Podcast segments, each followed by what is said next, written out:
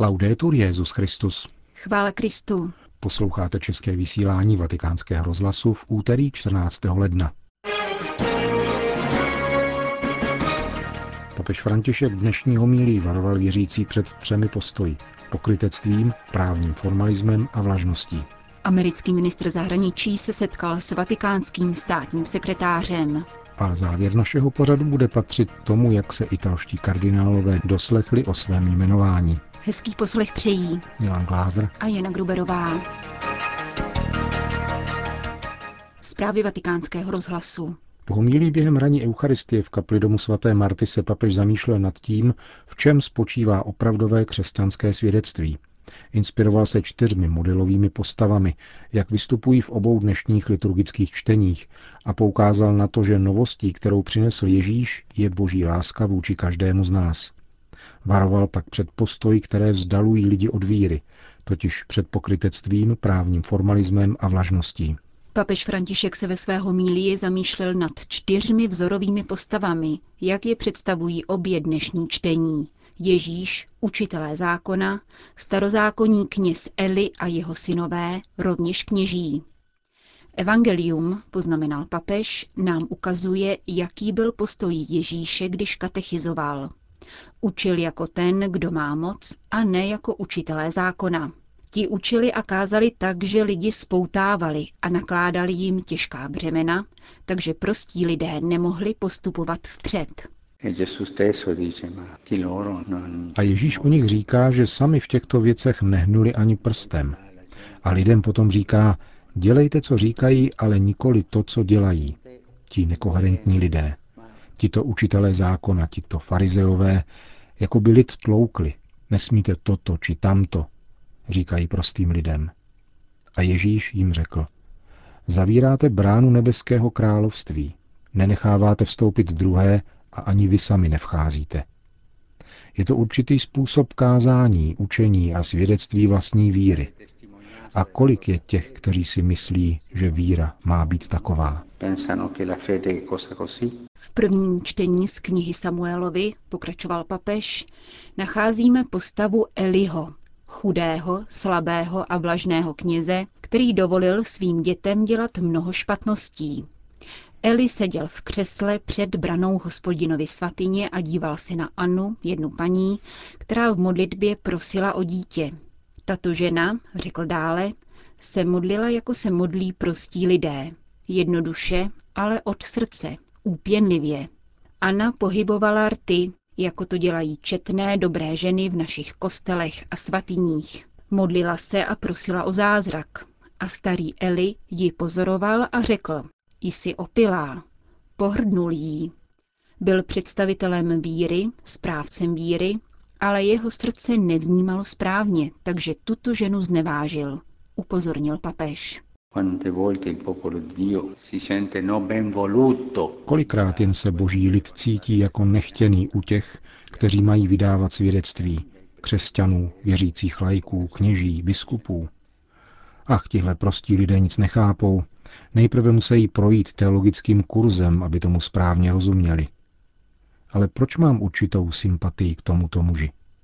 Protože nosí v srdci pomazání, Žena mu tedy vysvětlila svoji situaci a Elí řekl, jdi v pokoji a Bůh Izraele nech ti dá, oč si ho prosila. Nakonec tedy vychází najevo to kněžské pomazání, které ten ubohý muž z lenosti skryl vnitru. Je vlažný a skončil špatně chudák. Jeho synové, pokračoval papež, v tomto čtení nevystupují, ale byli to ti, kteří spravovali chrám. Byli to lupiči, byli kněžími, ale lupiči. Šli za mocí a za penězi, řekl dále. Vykořišťovali lidi, profitovali z almužen a darů a pán je mocně strestal. Toto je typ skaženého křesťana, skaženého lajka, skaženého kněze, či skaženého biskupa, který profituje ze svojí situace, ze svého privilegia víry, z toho, že je křesťan. Jeho srdce se skazilo jako v Jidášovi, ze skaženého srdce, pokračoval papež, vychází zrada. Jidáš zradil Ježíše. Eliho synové tedy představují onen třetí model.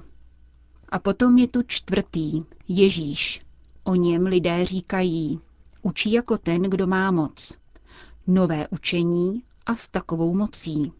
V čem je však ona novost, zeptal se dále papež František. Je to moc svatosti. Ježíšova novost spočívá v tom, že sebou přináší boží slovo, poselství Boha, tedy lásku boží ke každému z nás.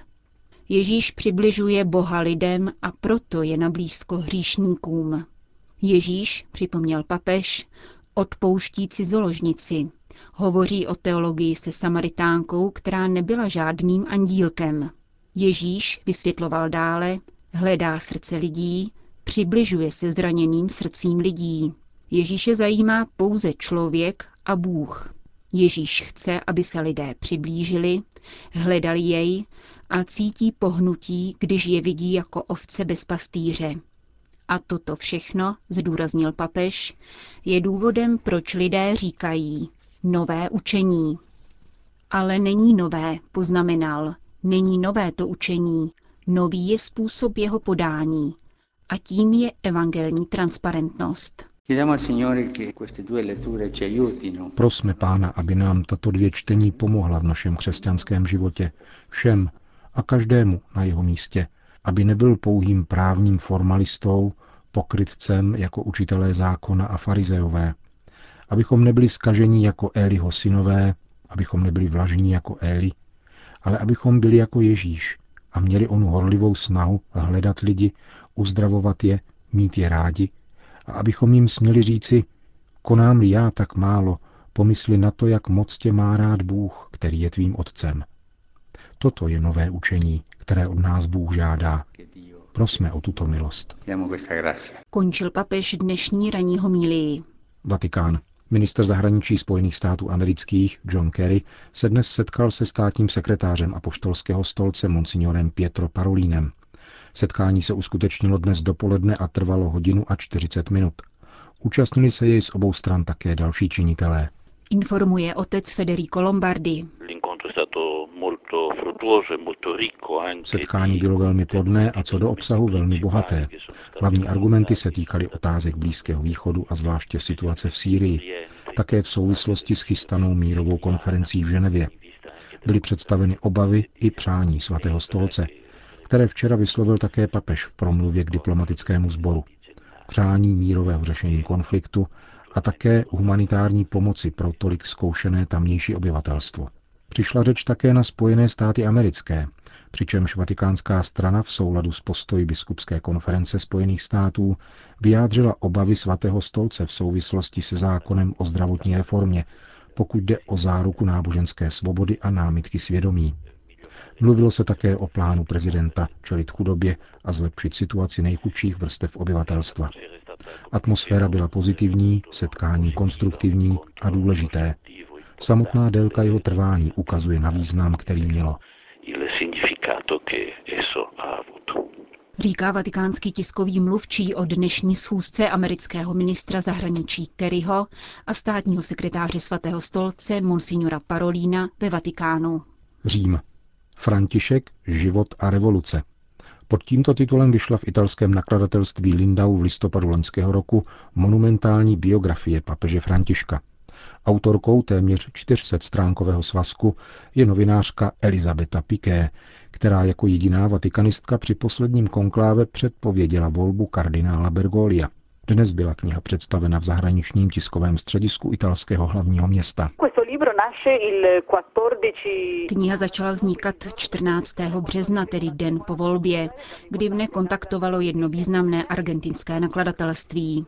Nabídka mne trochu zarazila, protože současného papeže znám osobně pouze od roku 2001, kdy byl jmenován kardinálem. Díky práci na knize jsem ale mohla odhalit celou jeho minulost a získat dosud nepublikovaná svědectví. Papeže tu vykreslují jeho spolužáci ze školy, lidi, kterým pomohl, jezuité, kteří ho poznali ve složitém období, kdy byl provinciálem. Myslím, že tak vznikl poněkud odlišný portrét. Všichni dotázaní dosvědčují, že se Bergoglio ve svých podstatných rysech vůbec nezměnil, pokračuje korespondentka argentinského listu La Nación. Je to tak. Mohu vyprávět příběh jednoho muže, kterému papež podal první svaté přijímání. Bergoglio byl tehdy rektorem Collegio Maximo v San Miguel a organizoval pro děti z okolních chudinských čtvrtí letní tábory. Tento muž mi po sociální síti vyprávěl, že díky současnému papeži poprvé viděl moře. Bergoglio nikdy sám k moři nejel. Víme, že v životě nikdy nebyl na dovolené.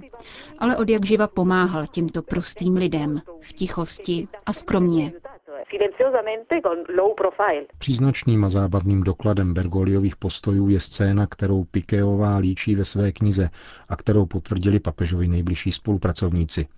Je večer, čerstvě zvolený Petrův nástupce právě dopsal jednu promluvu a hledá ve vatikánských úřadovnách někoho, kdo by mu ji přepsal na počítači.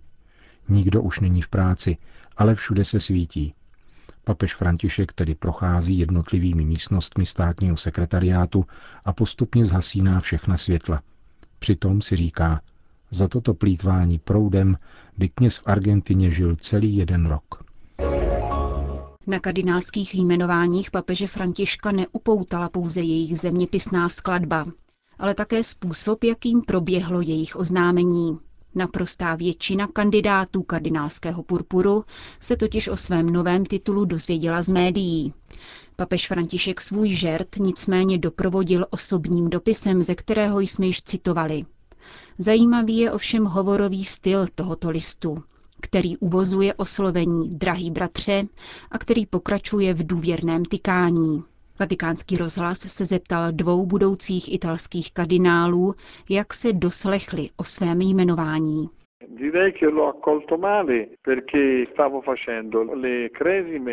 Zprávu jsem zpočátku přijal s nevolí, protože jsem právě udílel svátost běžmování v jedné velké farnosti.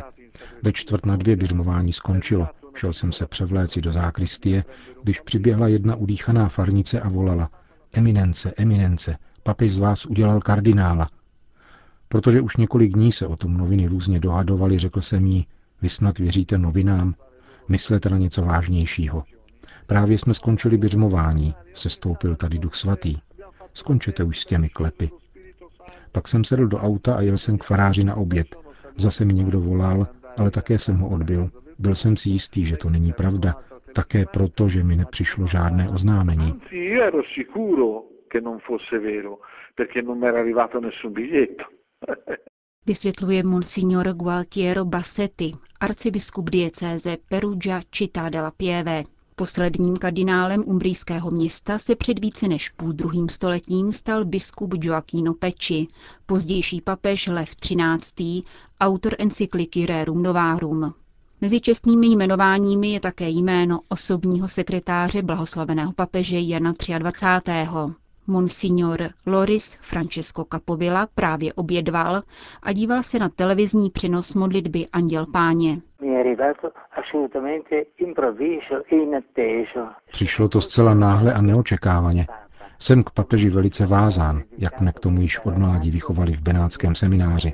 Není to jen citová vazba, ale také mé myšlení a veškeré nepatrné skutky za mých 74 let kněžství směřuje k papeži. Byl jsem úplně vyvedený z míry. Zůstal jsem zcela ohromen a řekl jsem si, že chci opakovat společně s jedním kardinálem z Bergamského kraje Sola Gracia Tua. Jestliže toto kardinálské jmenování přišlo jako sluneční paprsek na sklonku mého života, mohu za to poděkovat jedině dobrotě papeže Jana, jeho vzoru a svatosti a přívětivosti papeže Františka, který pohlédl na starého kněze a pomyslel si, že ve mně uctí všechny nejposlednější kněze, kteří sloužili v tichosti. Vždy jsem sám sebe považoval za božího dělníka a cítil jsem se tím nejmenším ze všech. Sloužil jsem a dokud ne to Bůh nechá, budu sloužit dál, milovat a věřit v jednotu lidské rodiny. Mnohokrát děkuji.